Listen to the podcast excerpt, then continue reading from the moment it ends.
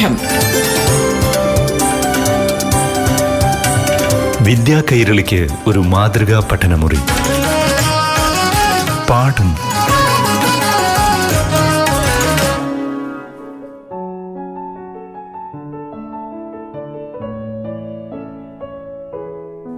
പ്രിയപ്പെട്ട കുട്ടികളെ പാഠം ക്ലാസ്സിലേക്ക് എല്ലാ കൂട്ടുകാർക്കും സ്വാഗതം.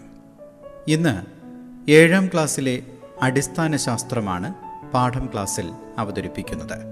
ക്ലാസ് നയിക്കുന്നത് പാലക്കാട് ജില്ലയിലെ ഭീമനാട് ഗവൺമെന്റ് യു പി എസിലെ അധ്യാപിക സബിത യു കെ. പ്രിയപ്പെട്ട കുട്ടികളെ എല്ലാവർക്കും നമസ്കാരം. ഏഴാം ക്ലാസ് അടിസ്ഥാന ശാസ്ത്രത്തിലെ സുരക്ഷ ഭക്ഷണത്തിലും എന്ന പത്താം അധ്യായത്തിലെ ആശയങ്ങളാണ് ഇനിയുള്ള ക്ലാസ്സുകളിൽ വിശദമായ ചർച്ചയ്ക്കും വിശകലനത്തിനും വിധേയമാക്കുന്നത്.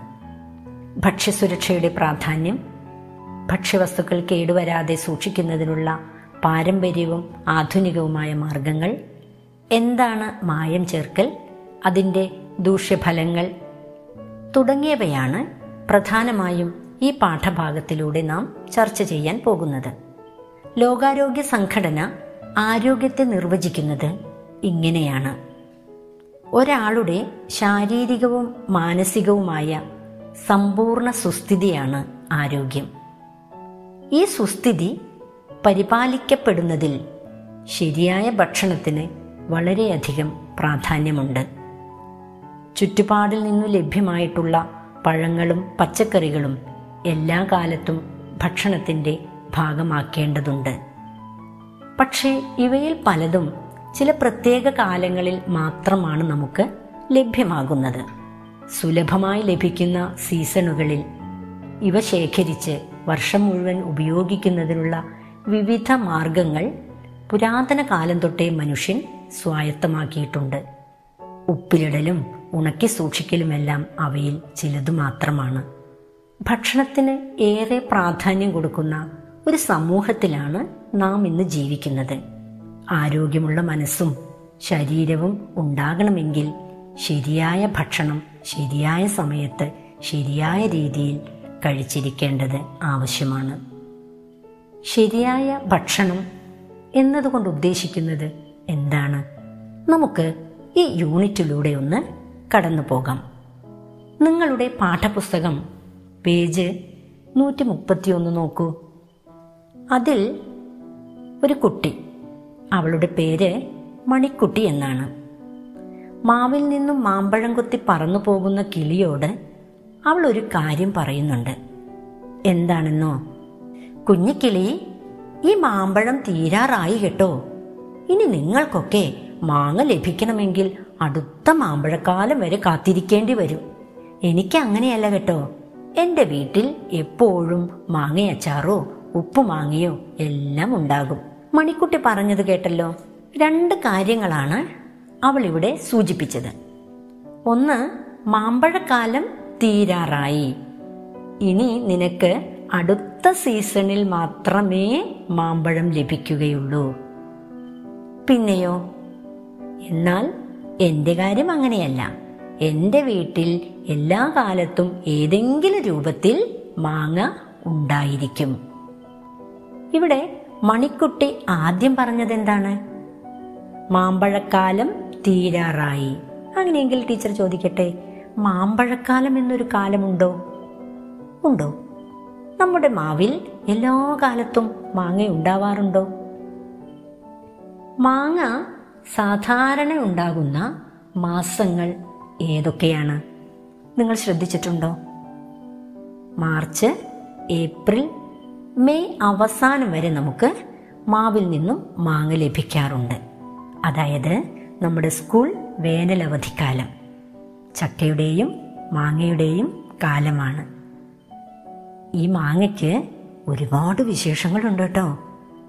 പഴങ്ങളുടെ രാജാവാണ് മാങ്ങ. നാരുകളുടെയും വിറ്റാമിനുകളുടെയും കലവറയാണത്. കണ്ണ് തൊക്ക് എന്നിവയുടെ ആരോഗ്യത്തിന് മാങ്ങ ഏറെ ഗുണകരമാണ്. മാങ്ങയുടെ ഉപയോഗം രോഗപ്രതിരോധ ശേഷി കൂട്ടുമെന്നാണ് പറയുന്നത്. അതുപോലെ തന്നെയാണ് ചക്കയുടെ കാര്യവും. അതുകൊണ്ട് തന്നെ ഈ വേനലവധി കാലത്ത് നമ്മുടെ നാട്ടിൽ ഉണ്ടാകുന്ന നാടൻ മാങ്ങയും ചക്കയും എല്ലാം നാം ധാരാളം കഴിക്കണം.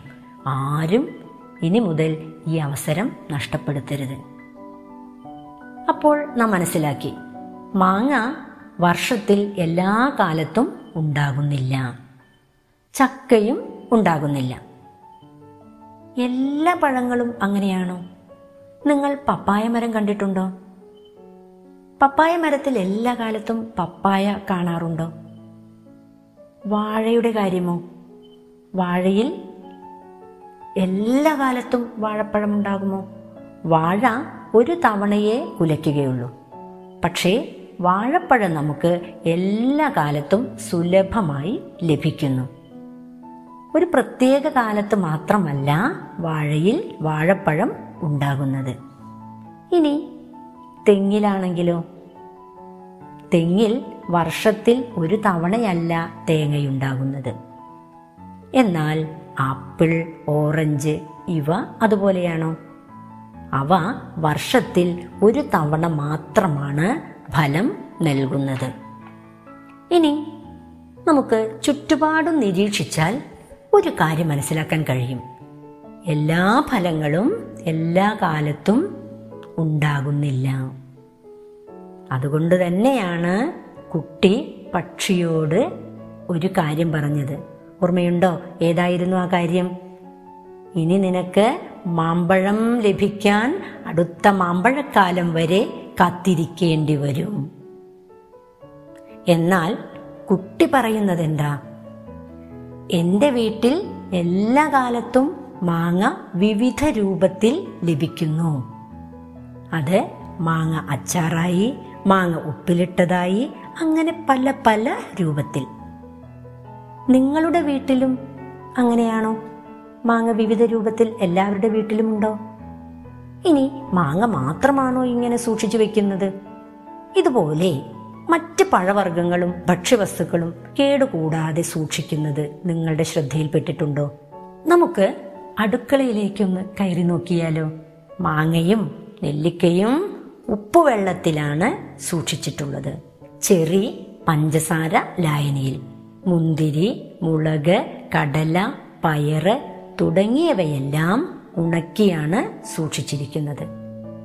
ഇവിടെ ഭക്ഷ്യവസ്തുക്കൾ കേടുകൂടാതെ സൂക്ഷിക്കാൻ ഏതൊക്കെ മാർഗങ്ങളാണ് സ്വീകരിച്ചത്?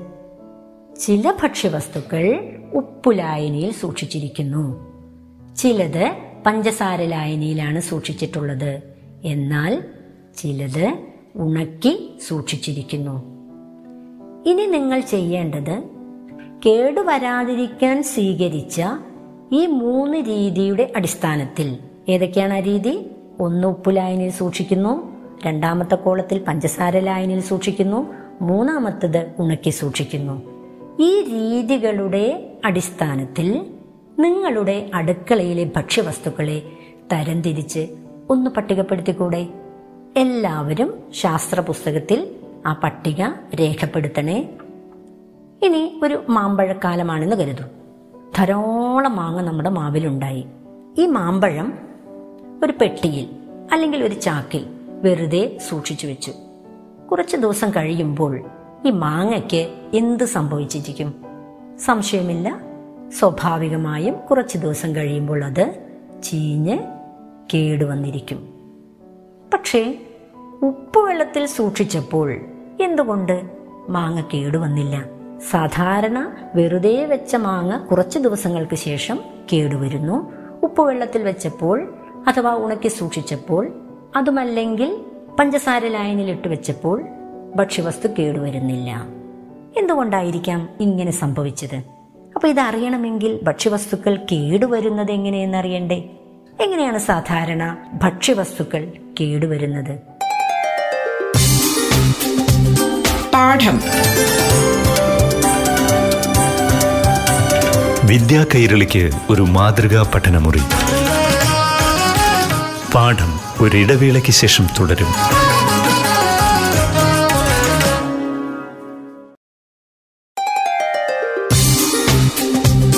പാഠം. വിദ്യാ കൈരളിക്ക് ഒരു മാതൃകാ പഠനമുറി. പാഠം തുടരുന്നു.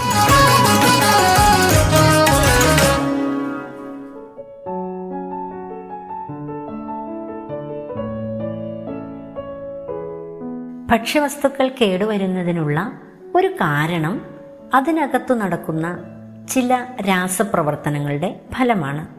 മറ്റൊരു പ്രധാന കാരണം സൂക്ഷ്മജീവികളുടെ പ്രവർത്തനമാണ്. ഇത് നിങ്ങൾ ആറാം ക്ലാസ്സിൽ പഠിച്ചിട്ടുണ്ട്. വിഘാടകർ എന്ന പേര് നിങ്ങൾ കേട്ടിട്ടുണ്ടോ? ബാക്ടീരിയ പൂപ്പൽ തുടങ്ങിയ സൂക്ഷ്മജീവികളാണ് പ്രകൃതിയിലെ വിഘാടകർ എന്ന് അറിയപ്പെടുന്നത്. ഇവർ നടത്തുന്ന വിഘടന പ്രവർത്തനങ്ങളുടെ ഫലമായാണ് പ്രധാനമായും ഭക്ഷ്യവസ്തുക്കൾ ജീർണിക്കുന്നത്. ഭക്ഷ്യവസ്തുക്കൾ മാത്രമല്ല കേട്ടോ ഏത് ജൈവവസ്തുവും ജീർണിക്കുന്നതിനു പിന്നിലെ രഹസ്യം സൂക്ഷ്മജീവികളുടെ പ്രവർത്തനമാണ്. ഈ സൂക്ഷ്മജീവികൾ ഭൂമിയിൽ ഇല്ലെങ്കിലോ? ഒന്ന് ഓർത്തു നോക്കൂ. എന്തായിരിക്കും ഭൂമിയുടെ അവസ്ഥ? നാം വലിച്ചെറിയുന്ന ജൈവാവശിഷ്ടങ്ങൾ കുന്നുകൂടി ഭൂമിയൊരു മാലിന്യ കൂമ്പാരമായി മാറിയിട്ടുണ്ടാകും. എന്നാൽ ഭക്ഷ്യവസ്തുക്കൾ ഇങ്ങനെ ജീർണിച്ചു കേടുവരുന്നത് നമുക്കിഷ്ടമാണോ? അല്ലേ അല്ല. അവ കേടുകൂടാതെ സൂക്ഷിച്ചേ മതിയാകൂ.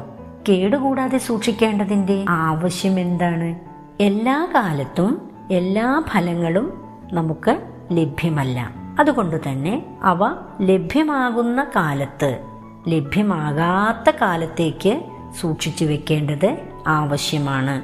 ചില കാലത്ത് ചില ഭക്ഷ്യവസ്തുക്കൾ ധാരാളമായി നമുക്ക് ലഭിക്കുന്നു. ഒരു സ്ഥലത്ത് ഉൽപ്പാദിപ്പിക്കുന്ന ഭക്ഷ്യവസ്തു മറ്റൊരു സ്ഥലത്തേക്ക് വിതരണത്തിന് എത്തണമെങ്കിൽ കാലതാമസം എടുക്കും. ഇങ്ങനെയുള്ള സന്ദർഭങ്ങളിൽ ഭക്ഷ്യവസ്തുക്കൾ കേടുവരാതെ സൂക്ഷിക്കേണ്ടത് അനിവാര്യമല്ലേ? അപ്പോൾ ഭക്ഷ്യവസ്തുക്കൾ കേടുവരാതിരിക്കണമെങ്കിൽ സൂക്ഷ്മജീവികൾ വിഘടന പ്രവർത്തനം നടത്താതിരിക്കണം. അതായത് സൂക്ഷ്മജീവികളെ നശിപ്പിക്കുകയോ അവയുടെ പ്രവർത്തനം തടസ്സപ്പെടുത്തുകയോ ചെയ്താൽ മാത്രമേ കേടുകൂടാതെ സൂക്ഷിക്കാൻ കഴിയുകയുള്ളൂ. എങ്ങനെയാണ് സൂക്ഷ്മജീവികളുടെ പ്രവർത്തനം തടസ്സപ്പെടുത്തുക? ഒന്ന് ചിന്തിച്ചു നോക്കൂ. നമ്മൾ നേരത്തെ സൂചിപ്പിച്ച സന്ദർഭങ്ങൾ ഓർമ്മയുണ്ടോ? ഉപ്പിലിട്ട് വെക്കുക പഞ്ചസാര ലായനിയിലിട്ട് വെക്കുക ഉണക്കി സൂക്ഷിക്കുക. ഇതിലെ ഓരോ സന്ദർഭങ്ങളായി നമുക്കൊന്ന് പരിശോധിക്കാം. ഒന്നാമതായി പറഞ്ഞതെന്താ? ഭക്ഷ്യവസ്തുക്കൾ ഉണക്കി സൂക്ഷിക്കുക. ഇവിടെ സൂക്ഷ്മജീവികളുടെ പ്രവർത്തനം തടയപ്പെടുന്നത് എങ്ങനെയാണ്? നോക്കൂ നമ്മുടെ വീട്ടിൽ ഒരു ചാക്കിൽ നിറയെ അരി കെട്ടിവെച്ചിട്ടുണ്ട് അതിൽ അല്പം വെള്ളം വീണു എന്ന് വിചാരിക്കൂ. അരിക്ക് എന്താണ് സംഭവിക്കുക? വേണമെങ്കിൽ നിങ്ങൾക്കൊരു പരീക്ഷണം ചെയ്തു നോക്കാം. കുറച്ച് അരിയെടുത്ത് ഒരു തുണിയിൽ കെട്ടുക. അതിന് മുകളിൽ അല്പം വെള്ളം തളിച്ച് ഒരു ഭാഗത്ത് വയ്ക്കുക ഒരാഴ്ച കഴിഞ്ഞ് ഒന്ന് നിരീക്ഷിച്ചു നോക്കൂ. അതിൽ നിറയെ പൂപ്പൽ വന്നിട്ടുണ്ടാകില്ലേ? ഇവിടെ അരിയിൽ നനവ് പറ്റിയപ്പോൾ അത് കേടുവരുന്നു. ഉണങ്ങിയിരുന്ന സമയത്ത് കേടുവരുന്നില്ല. എന്തായിരിക്കും കാരണം? തീരെ നനവ് ഇല്ലാത്ത സാഹചര്യങ്ങളിൽ സൂക്ഷ്മജീവികൾക്ക് പ്രവർത്തിക്കാൻ സാധ്യമല്ല. അതായത് ഈർപ്പമുള്ള സാഹചര്യങ്ങളിലും ഉചിതമായ താപനിലയിലുമാണ് സൂക്ഷ്മജീവികളുടെ പ്രവർത്തനം നടക്കുന്നത്. വളരെ വ്യാപകമായി ഉപയോഗിച്ചു വരുന്ന ഒരു രീതിയാണ് ഉണക്കി സൂക്ഷിക്കൽ.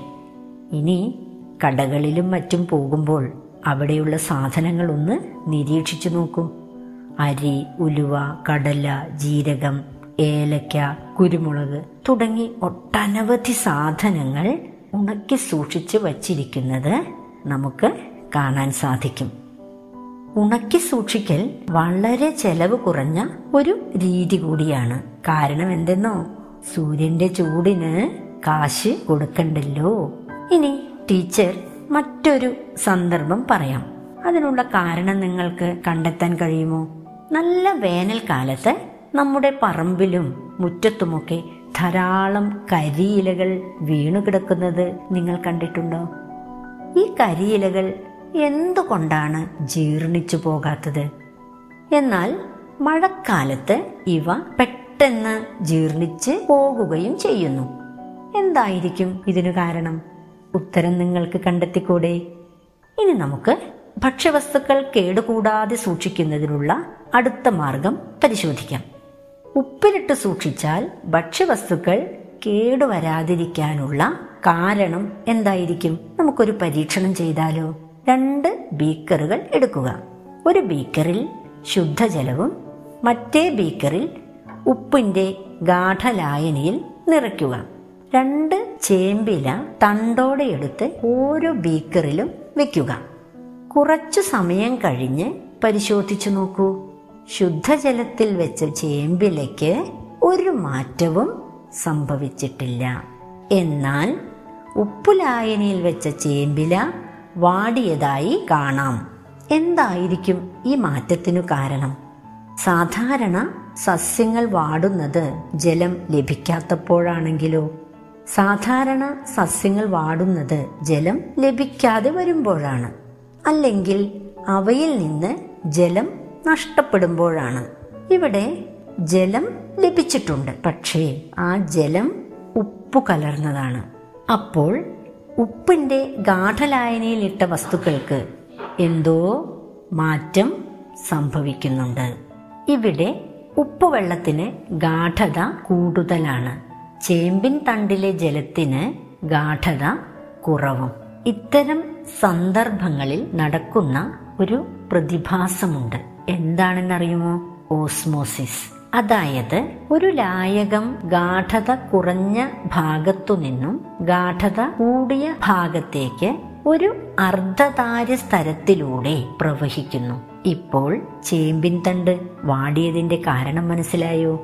അതായത് ചേമ്പിൻ തണ്ട് ഉപ്പുവെള്ളത്തിൽ ഇട്ടുവെക്കുമ്പോൾ ചേമ്പിൻ തണ്ടിലെ കോശങ്ങളിൽ നിന്ന് ജലം ഉപ്പുവെള്ളത്തിലേക്ക് പ്രവഹിക്കുന്നു. ഇതുമൂലം ചേമ്പിൻ തണ്ടിലെ കോശങ്ങൾ ചുരുങ്ങുകയും തണ്ട് വാടുകയും ചെയ്യുന്നു. ഭക്ഷണ സാധനങ്ങൾ ഉപ്പിലിട്ട് വയ്ക്കുമ്പോൾ അവയിൽ നിന്നു മാത്രമല്ല അതോടൊപ്പമുള്ള സൂക്ഷ്മജീവികളുടെ കോശങ്ങളിൽ നിന്നുപോലും ജലാംശം ഉപ്പ് വലിച്ചെടുക്കും. കോശദ്രവ്യത്തിന്റെ ജലാംശം നഷ്ടപ്പെടുമ്പോൾ സൂക്ഷ്മജീവികൾ നശിച്ചു പോകുകയും ചെയ്യും. ഇപ്പോൾ ഉപ്പിലിട്ട ഭക്ഷ്യവസ്തുക്കൾ കേടുവരാതിരിക്കാനുള്ള കാരണം മനസ്സിലായോ? ഉപ്പിലിടുമ്പോൾ അതിലുള്ള സൂക്ഷ്മജീവികളുടെ കോശ ദ്രവ്യത്തിലെ ജലാംശം പോലും ഉപ്പ് വലിച്ചെടുക്കുന്നു. അതുമൂലം സൂക്ഷ്മജീവികൾ നശിച്ചു പോകുന്നു. ഇതേ പ്രവർത്തനം തന്നെയാണ് പഞ്ചസാര ലായനിയിൽ സൂക്ഷിക്കുമ്പോഴും സംഭവിക്കുന്നത്. ഇക്കാരണത്താലാണ് ഉപ്പിന്റെയും പഞ്ചസാരയുടെയും ഗാഠലായനികളിൽ സൂക്ഷിക്കുന്ന ഭക്ഷ്യവസ്തുക്കൾ കേടുവരാതിരിക്കുന്നത്. നിങ്ങൾ ഒരു പഴഞ്ചൊല്ല് കേട്ടിട്ടുണ്ടോ? ഉപ്പു തിന്നവൻ വെള്ളം കുടിക്കും. എന്തുകൊണ്ടാണ് ഉപ്പ് തിന്നവൻ വെള്ളം കുടിക്കുന്നത്? നമ്മൾ ഉപ്പുള്ള ഭക്ഷണം ധാരാളം കഴിക്കുമ്പോൾ നമ്മുടെ ശരീരകോശങ്ങളിൽ നിന്നും അൽപാൽപമായി ജലാംശം നഷ്ടപ്പെടുന്നു. അതിനാൽ നമുക്ക് നന്നായി ദാഹം അനുഭവപ്പെടുന്നു. അതുകൊണ്ട് തന്നെ ഉപ്പ് കഴിച്ചാൽ നന്നായി വെള്ളം കുടിക്കാനും തോന്നും. ഇനി നിങ്ങൾക്ക് തൊണ്ടവേദന വന്നിട്ടുണ്ടോ? തൊണ്ടവേദന വന്നാൽ നമ്മൾ ചെയ്യുന്ന ഒരു ഒറ്റമൂലിയുണ്ട്. ഉപ്പുവെള്ളം കൊണ്ട് ഗാർഗിൾ ചെയ്യുന്നു. ഇവിടെ തൊണ്ടയിലെ നീര് മുഴുവനായും ഉപ്പ് വലിച്ചെടുക്കുന്നു. അതുവഴി വേദനയ്ക്ക് ശമനം ലഭിക്കുന്നു. അങ്ങനെയെങ്കിൽ ഉപ്പുവെള്ളത്തിൽ ഇട്ടുവെച്ച കണ്ണിമാങ്ങ ചുരുങ്ങുന്നത് എന്തുകൊണ്ടായിരിക്കും? ഒന്ന് എഴുതി നോക്കൂ. ഭക്ഷ്യവസ്തുക്കൾ കേടുകൂടാതെ സൂക്ഷിക്കാനുള്ള ഇനിയും ഒട്ടനവധി മാർഗങ്ങളുണ്ട്. അതെല്ലാം നമുക്ക് അടുത്ത ക്ലാസ്സിൽ ചർച്ച ചെയ്യാം. നന്ദി.